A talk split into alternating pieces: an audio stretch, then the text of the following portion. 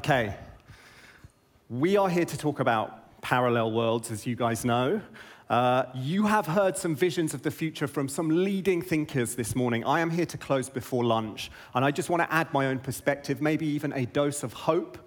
And I want to start by asking one huge question. That question is this What is the defining characteristic of this moment we find ourselves living in, of this age, of this predicament we find ourselves in? That is an absurdly large, preposterously large, and difficult question. Um, so difficult it feels impossible to answer properly.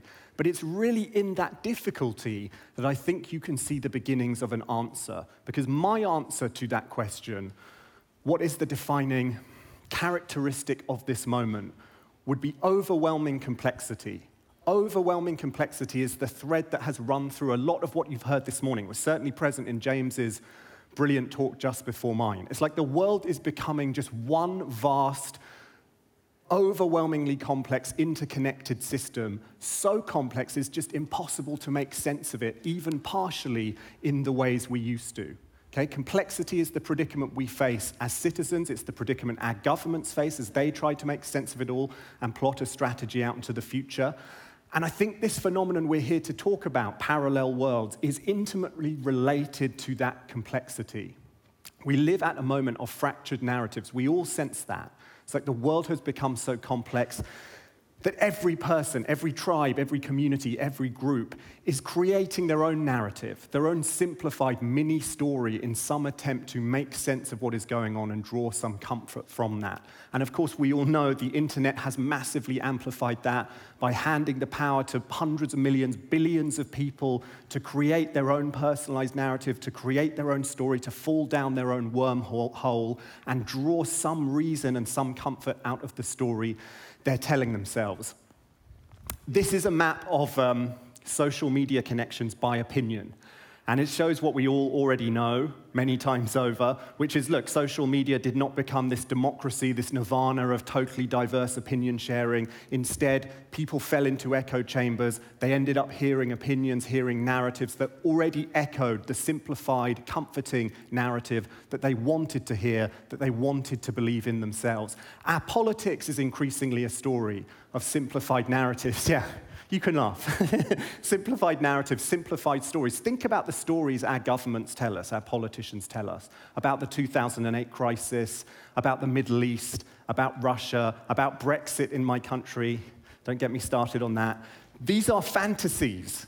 These stories we are told are fantasies, they're fairy tales that bear very little relationship to the deeply complex technological, economic, social, historical forces that are going on underneath them. We used to think in the middle of the 20th century that this was still the big danger authoritarianism, a centralized power that was going to come along and steal our freedom from us, impose itself on us, and there would be nothing we could do about it. And of course, that was depicted most famously in this novel, 1984, by George Orwell. It turned out, though, that this man was closer to the truth. Aldous Huxley, in 1932, as you know, he wrote a book called Brave New World. Brave New World depicts a future in which citizens are willing participants in the creation uh, of a society that sells them a superficial version of human happiness while stripping meaning and stripping true freedom away from human beings. And the most disturbing thing about this society, Brave New World, is no one can tell anymore whether it's paradise or whether it's hell on earth. That is something close to where we're at now. Okay, we, we were not, no centralized power subjected us to this moment. We participated, we brought ourselves here, we bought, we consumed ourselves here, we queued up at the Apple store, we pointed the devices at ourselves. Okay, and we let these technologies insinuate themselves so deeply into our lives that we can't tell anymore whether we are deliriously happy or tragically dehumanized. Sometimes it feels like we've gone from this Wanderer above a sea of fog, the iconic romantic image of man contemplating nature and the majesty of that relationship between the human being and nature, to this. Just a new breed of human being, relentlessly commodifying his experience, turning it into data points that big technology can sell back to us. And these tools have become so seductive, so addictive, that you can't tell anymore whether they're the best thing in your life or the worst thing in your life. Like one very quick example, I'm sure many of you guys saw Snapchat three months ago released its new gender swap filters, and millions of people, maybe including you, rushed back to Snapchat to try them out. For the last four weeks, I have been tortured by the clip I'm about to show you. I can't decide whether it's the best thing ever or the worst thing ever. This is a clip of a guy who figured out that when you turn your head away from the camera, the filter stops working, okay? And look what he did with that discovery.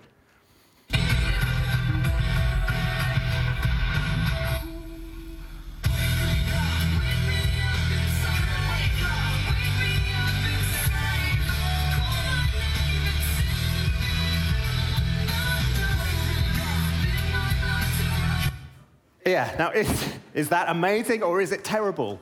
yeah, give him a round of applause. He deserves it. He's famous enough already. Is that the best thing ever or the worst thing ever? I can't decide, okay? But the deeper, on a serious point, the deeper question is is this society a utopia or is it hell on earth?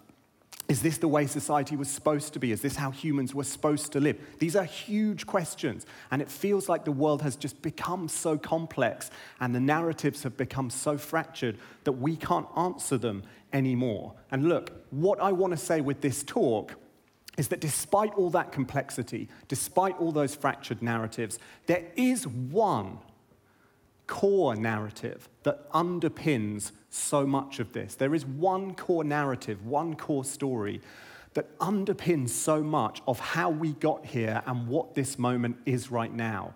And that's the story we tell ourselves about ourselves. It's the story we tell ourselves about what a human being is like underpinning so much of this moment right now is a specific certain model of a human being. And that's a model of a human being essentially as an individual, atomized, rational decider, a rational choice machine. I'm talking about the model of a human being bequeathed to us by the Enlightenment, bequeathed to us by Enlightenment liberal humanism. And that's a model that has shaped our world in profound ways, in all kinds of ways. It gave rise to liberal parliamentary representative democracy in the form we have it today. Okay, it massively fueled the rise of the hyper individualistic, hyper consumer societies we live in today. And across the last 50 years, we've also kind of layered on a computer lens. Okay, so we'd see human beings not just as rational choice machines but really as rational choice computers. So we've added this model that a human being is a kind of, you know, the body is a, is a piece of hardware running software that is a set of algorithms that is human consciousness. Okay? Now look, that model of a human being did so much for us. Look at the societies we live in, look at the affluence we live with. But that model was never true and its usefulness is rapidly diminishing. We know from behavioral economics, if we didn't know before, that human beings are not rational deciders. Human beings make decisions on the basis of all kind of things, very, very rarely, if at all, rationally. Really, it's only economists that were surprised by this finding in behavioral economics. I think most people, the truth is, most people understood that instinctively. As for this idea that human beings are essentially computers, that human consciousness is essentially algorithmic, the truth is, we don't really understand human consciousness, but there are very good reasons, scientific, philosophical reasons that we'll touch on later, to suspect, to think that human consciousness is not essentially algorithmic, that that is a false model of what a human being is. So, look, I think it is time, it is necessary to profoundly revise that model of what a human being is. I think we need to dispense with that model of a human being as an atomized, rational choice machine and build a new model. And what I want to give you here is just nothing more than some very early thoughts, some notes, if you like, on a new model for a human being. And it's a model for a human being based on these three things a human being as socially constructed, as embedded in an environment, and as embodied in an organic being. Okay, I think if we can move towards that model of what a human is, we can start to make some new sense of all this overwhelming complexity and plot a path forward. So, what I want to do is just very quickly, pretty quickly, go through each of those three and talk to you a tiny bit about what I mean by each of them. So, look, let's start with number one socially constructed. What do I mean by this idea that a human being is socially constructed? I simply mean that this model of a human being as a totally atomized, sovereign individual who is entirely her own creation uh, is a fiction.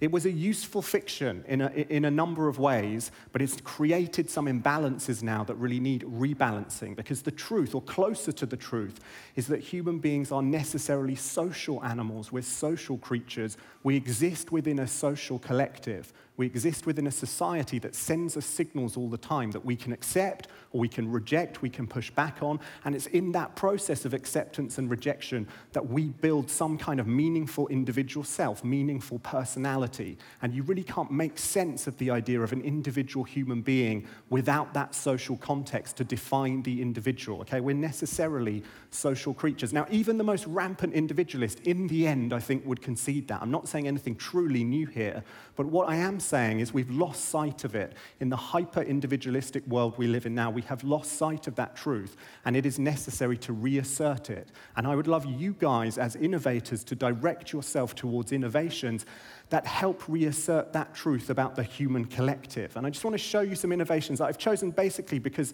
they're just innovations that have poured in from our spotting network literally across the last couple of months that remind me, that embody these ideas, okay? Like, take this very quick example. This is Alice. Alice is a service that essentially gives minimum wage, low paid workers in the US a pay rise. The tax regulations in the US are quite unusual. Like, if you're an employee of a company, you can, you can claim certain expenses against your tax bill, like the expense of traveling to work, the expense of childcare, things like that. For minimum wage, low paid workers, they very, very often miss out on that benefit. Their employer does not set the system up to allow them to benefit from it. What Alice does is it syncs to your employer's payroll, it you a bank card, and when you spend on an allowable expense, you know, childcare, travel to work, whatever it is, it automatically claims it against your tax bill. And it gives minimum wage workers in this way in the US a pay rise on average between 500 and $1,000 a year. Now, this might seem like not a massive deal to you. You know, this is very far from the solution to all our problems, very, very far. But it usually takes an act of Congress to give minimum wage workers in the US a pay rise of that level. So it's a huge deal to the people we're talking about. Um, you can think about new partnerships. This is BMW, Ford, Volvo, all coming together to create a third party platform where data from connected cars will be shared, like data about road safety, about accidents, about all of that. So when we're driving in connected cars or self driving connected cars, there will be a platform that collects real time safety, road, traffic conditions data and distributes that to, co- to the collective, and that will make driving safer, that will save lives. We're very, very far, of course, from a world where big car corporations are saving the world, very far. Um, but this is a start, and I want you guys to think about it. This is a beautiful example. This is Huawei. Here's a great example of how to use technology to help repair social bonds and reassert the importance of the collective. Just check this out for a second blind and visually impaired have many abilities that help them navigate the world. But there is one thing they can't do read other people's faces and expressions. Could technology help them somehow see a smile? Huawei facing emotions. It's simple. Point the Huawei Mate 20 Pro towards a person. The camera then recognizes the emotion on their face, and AI then translates this into a unique sound now, a blind or visually impaired person can actually hear your smile. This process happens in real time and works in offline mode, all made possible thanks to the Mate 20 Pro's advanced camera, AI chipset, and powerful processor. We worked hand in hand with the visually impaired community to create a user experience and app interface that was easy to navigate. The sounds representing each emotion were crafted in cooperation with a visually impaired composer. We also wanted to design a special holder to make using the app and phone itself intuitive. For this, we joined forces with a respected designer who created a unique holder in a form accessible for all. This simple app proves how technology can help more people to see more of the world. Yeah, pretty cool, huh? Pretty heartwarming. So, look, I would just love you guys as innovators to di- direct your projects towards innovations that reassert the importance of the collective, that don't just serve the individual, that help bring people together in new ways. I think that's a powerful thing to be thinking about. Number two, uh, embedded in an environment. I simply mean that human beings are embedded in a natural environment. And it's not just any old environment, it is the Earth environment. Okay? The planet Earth environment. We are in a host guest relationship with the planet Earth environment. And that's not a contingent, like optional, bolt on aspect of our human identity. Our relationship with planet Earth is a necessary part of who we are, is a necessary part of the human identity, and only a tiny, minute, fractional number of people have ever exited the Earth environment. Okay, and obviously, no one has lived their life outside the Earth environment, obviously. and, and, the only reason I stress this is because we're often told stories about this sort of thing these days, okay? That we're going to strap ourselves to rockets, fly to Mars or some other planet, that we're going to terraform, build a permanent settlement, and live happily ever after, okay? And I'm afraid I think that for the time being, these are fantasies peddled to us by and by billionaires who are just obsessed and high on capitalism's endless need for new frontiers. Like, we're 33 million miles away from Mars. Even if we do manage to get there, the challenges involved in setting up a permanent colony are immense. The challenges involved in setting up a society that offers anything resembling a human life as we've ever known it all through history are just unspeakably huge. Like, does anyone really want to live like this? Okay, I'm afraid I think for the time being, this is a fantasy peddled to us by people who don't want to stare the crisis that's happening in the Earth environment in the face, who don't want to admit that we can't just fly away from it. We have to act, we have to do something now. Human beings are relentless colonizers, and the colonization of Earth continues apace. We're going to add one New York City per month in urbanization for the next 40 years according to the World Health Organization. Like, that is a staggering fact. So, we need change, we need innovation that will change the direction we're heading in. This is an example I love. I just wanted to show you guys super quickly. This is in Copenhagen. In Copenhagen, they've built the world's most advanced clean energy plant. It's a plant that takes urban uh, waste and turns it into clean energy. And on the top of that plant, they've built something called the CopenHill. They call it a landscape in a city. I just want to give you a taste of it with this video. Just check this video out.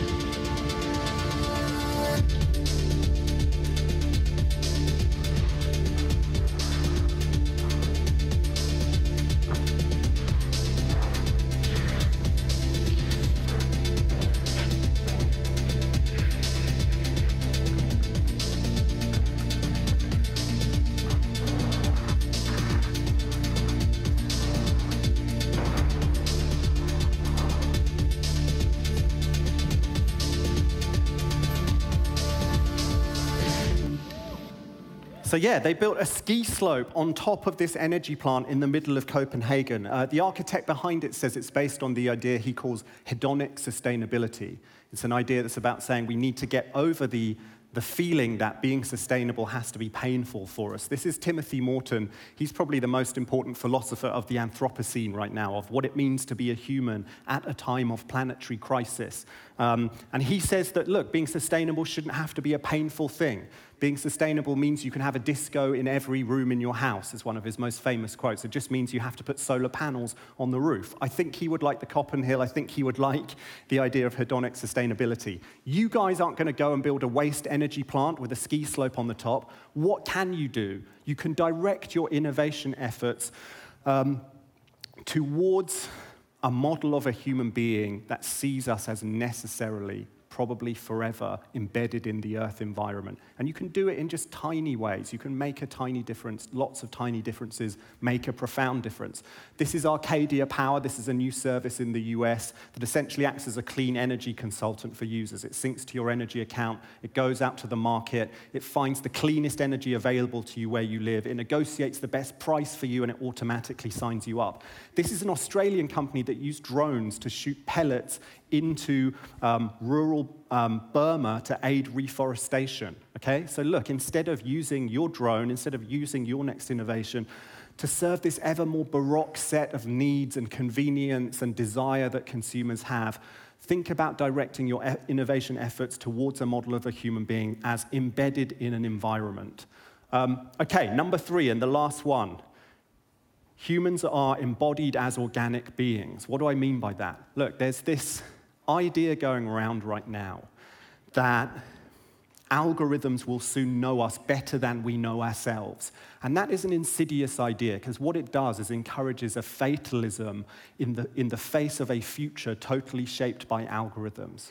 It encourages us to feel like, look, the Facebook algorithm, the Amazon, the Google, the Instagram algorithm, all these algorithms will soon eclipse my own knowledge of myself, and there's nothing I can do in the face of their attempts to shape our society, shape our democracy, shape my future, and I may as well just give up and let that happen. And look, it's true, algorithms can do some pretty amazing things these days. They can take a picture like this, created by a human, and turn it into that, which is an even weirder picture. This is Google's Deep Dream algorithm.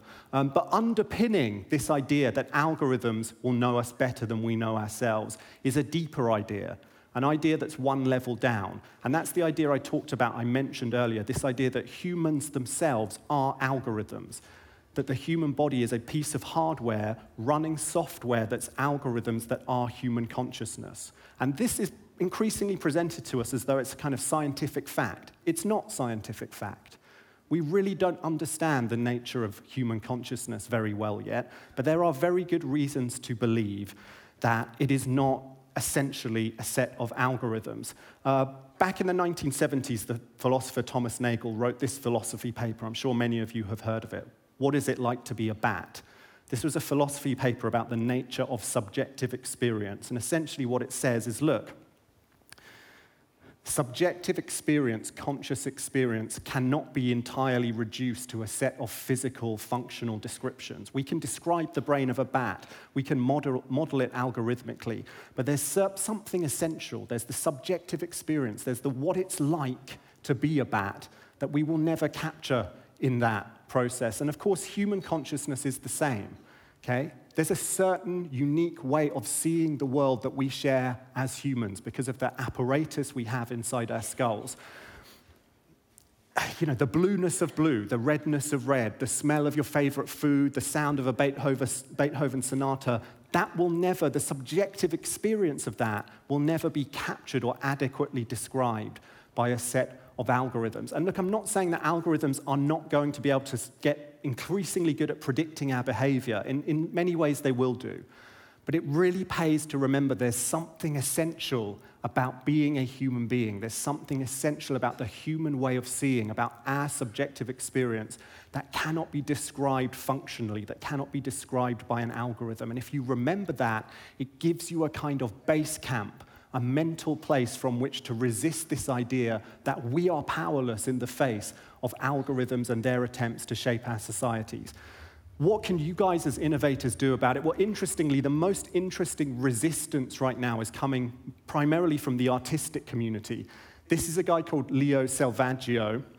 He's an artist in Boston, and for the last five years, he's been running flash mobs and installations and experiments where he gets the citizens of Boston to wear this mask, this very sophisticated mask of his face, okay? So he wants the world to look more like this. Um, He's been doing it for five years. It feels like a very crazy thing to do, you know, five years ago. If you look at what's been happening in Hong Kong now and the weaponization of facial recognition in those protests, in the conflict between citizens and the state, feels like a very prescient thing to do. This is um, jewelry from Poland. Uh, the entire purpose of this jewelry is to confuse the Facebook facial recognition algorithm. It won an award, a design award at a recent design festival in Poland. Um, uh, but look, there are things you guys can do that innovators can do too. This is a tool. This is airline privacy. This is a tool that lets airline passengers know which airlines use facial recognition and allows them to plot a path around the world from one destination to another without falling prey to facial recognition. And I'm just intrigued by the question Ooh, that slide doesn't really work. What is the unsubscribe button going to be for this age of facial recognition, for this age of biometrics? So, look, I'm going to wrap up because I need three more minutes maybe, and then I'm out here. I think it is time to move to a new model of a human being. James talked in his talk about maneuvers. I love that word, the maneuvers we need to make. This is, I think, the core maneuver, the principal maneuver. It's not about a new technology, it's not about a new app, it's not about a new innovation. It's about thinking again about our model of what a human being is. And that's what I would love you guys to do, to think about that model. This is a model I propose constructed socially, embedded in an environment, embodied organically as human beings. And I would just love you guys as innovators not to just think about the next technology, not to just think even about the human needs that you're trying to serve, but think deeply about what is a human being, okay, and how can we innovate to inform a model that allows human beings to flourish, that is a more accurate model of what a human being truly is. One last thing, okay, this is a conference about digital innovation, and innovation is a wonderful thing and it's brought us amazing benefits. Innovation is not enough. We are not just innovators, we are not just technologists, we're also citizens. We need collective action, we need legislation. Okay, that helps us rebuild this model of a human to a more accurate, a more truthful model, one that recognizes the collective, we are socially constructed, one that recognizes our necessary relationship to the natural environment, one that recognizes we are embodied as organic beings. I think if we can build that model, then we can start to resolve some of this complexity. We can start to collapse some of those fractured narratives into one core master narrative that allows us to plot a path to a brighter future. But that is more than enough for me. It's been super fun. Thank you so much for listening. Thank you. Thank you. Thank you very much, sir.